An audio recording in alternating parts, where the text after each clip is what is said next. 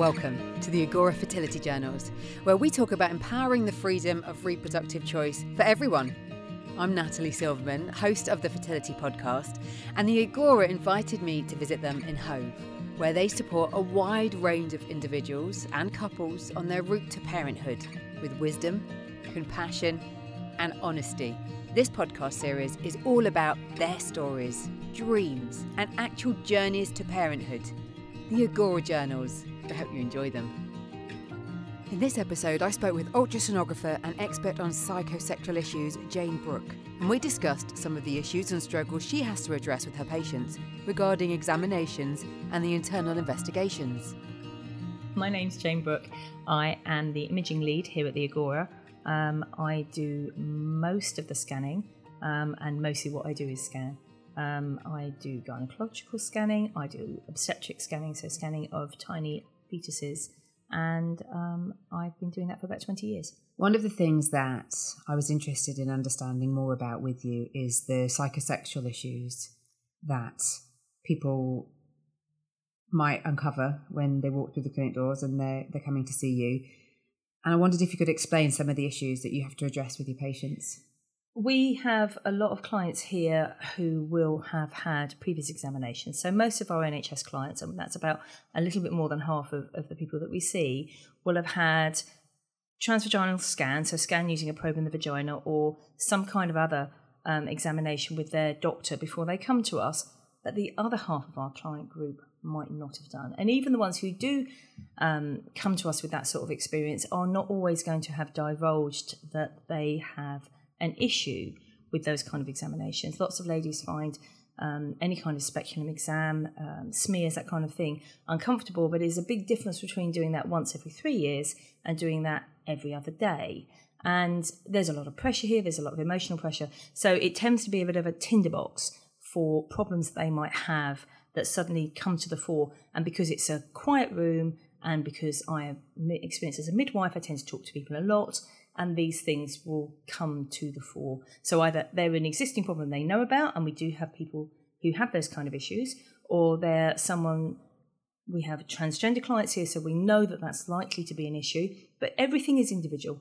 Every single person is an individual, and I like to look at every person's needs as individual to them. Mostly it's going to be pain with insertion of um, anything into the vagina, be it a penis, be it a probe, be it a speculum. Sometimes these are things they've had forever, sometimes they're things that have happened because of an incident. We have lots of same sex couples, and not every same sex couple will use vaginal penetration as part of their sexual activity. So that's going to be another group.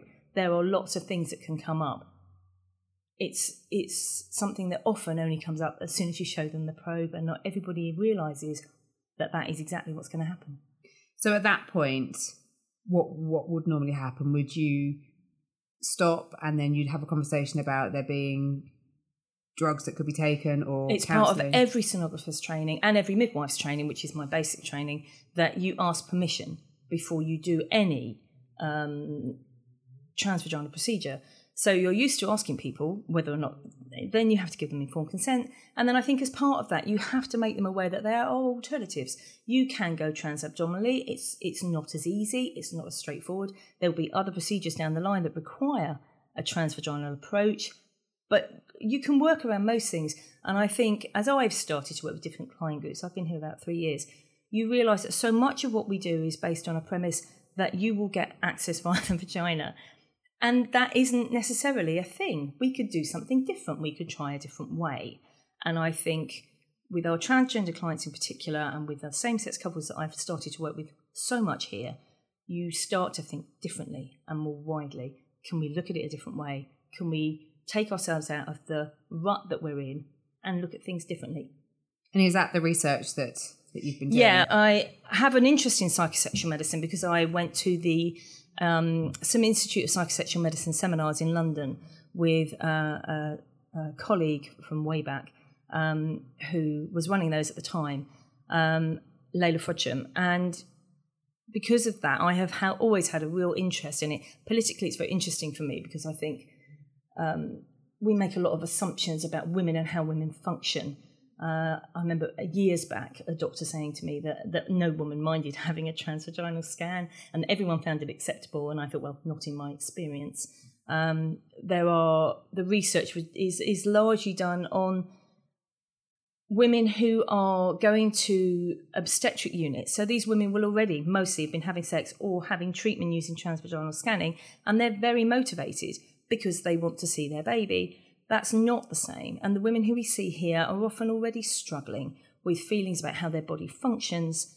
And the last thing you want to do is to challenge them any more than they can cope with, with a repeated procedure that upsets them. And the research is not as specific as you would like. Um, it's because it's it, nobody really seeks to address it. It's not something that is taught, I think, very well in teaching of sonography, or in fact anything really to do with nursing. There is not anything very specific about what constitutes. Everyone talks about consent. What people don't talk about is when the patient is saying yes, but their body is saying no, absolutely not. And when do you stop? I think it takes a lot of experience and a lot of um, confidence to say, actually, I don't really mind what you're saying. Your body is saying no, so we need to think of something else. So, having worked, as you said, for the last three years mm. at the Agora, where there's a, a, prominent LGBT yes community, you've been exposed to more patients who might be having these types of issues. Would you say? Do you think it's an issue of sonographers not having access to patients who, no or just not having the understanding? I think I think there is probably only the same preponderance of people having difficulties with insertion of things into the vagina sexually or otherwise um, amongst same-sex couples as there is um, amongst opposite-gender couples. I don't think it's specific to them. I think it's quite often. I think our group here are quite politically aware that there is that they have the option to say no and also they come to us with a different point of view. And I feel quite strongly that if we're saying that people can achieve a family without having sex, then that should apply to everything and everybody. If we can have a couple that you know a same-sex male couple who are having a baby, then there must be a way that we can help a woman who can't tolerate something in her vagina have a baby. That can't be beyond the realms of what we achieve there has to be a way um, to, for people to achieve the kind of physical bodily autonomy that I think everyone has a right to. And this is no exception. So, just going back a step to what you were saying about the the trans-abdominal kind yes. of scans, is that safe enough? Can you get enough? Is, it, is that one of the concerns? It does depend on. it depends a lot on physiology. Depends on how, frankly, how much adipose tissue a patient has, how gassy their bowel is, how well filled their bladder is, where their uterus lies, how they how their ovaries are, those kinds of things. They become significantly less important. You can do transvaginal scanning with people under heavy sedation, and that mostly works. Although I have to say, in patients with really severe vaginismus, even then, even under heavy sedation, their body will still do the things it was doing before, and that their muscles will contract, and it will still be a problem. Um, but certainly there are ways around that later if that's less of an issue. When I was first scanning, trans- transvaginal scanning was relatively new, and not every doctor, not every radiologist did it. We have come to take it for granted that this is the gold standard, and the, you know because it's easier. And certainly the views of the ovaries are easier, and the view of the lining is easier, but it's not impossible. And I think there are times when you could keep those things for for when it's more pivotal to care, without uh, making the assumption that we could do it every single time. I wonder whether if we get to the point where it becomes, where it has become the norm that people have less practice, but because I'm so very old and I've been scanning so long, it was routine for us when I started, and I still do it now as a matter of course. What about the actual procedure if if we're talking about IVF mm. um, and egg collection? Yeah, and embryo transfer. Yeah, the, there's no way around that. No, and we, I mean, embryo transfer. We have had success with ladies who have issues with specular in particular, where they have taken sedation at home, come in with Or the equivalent thereof, and we have managed to use a speculum and they've had the, the transfer. We've found some interesting techniques. Lots of ladies have brought techniques of their own. If necessary, you can do these things under heavy sedation. Egg collection is always done under heavy sedation anyway. I mean, the biggest problem, really, I mean, IUI also is done with, with a speculum. It's the speculums often that are the problem. It's a different kind of procedure. When you're scanning transvaginally, almost everyone will say it's better than they expected.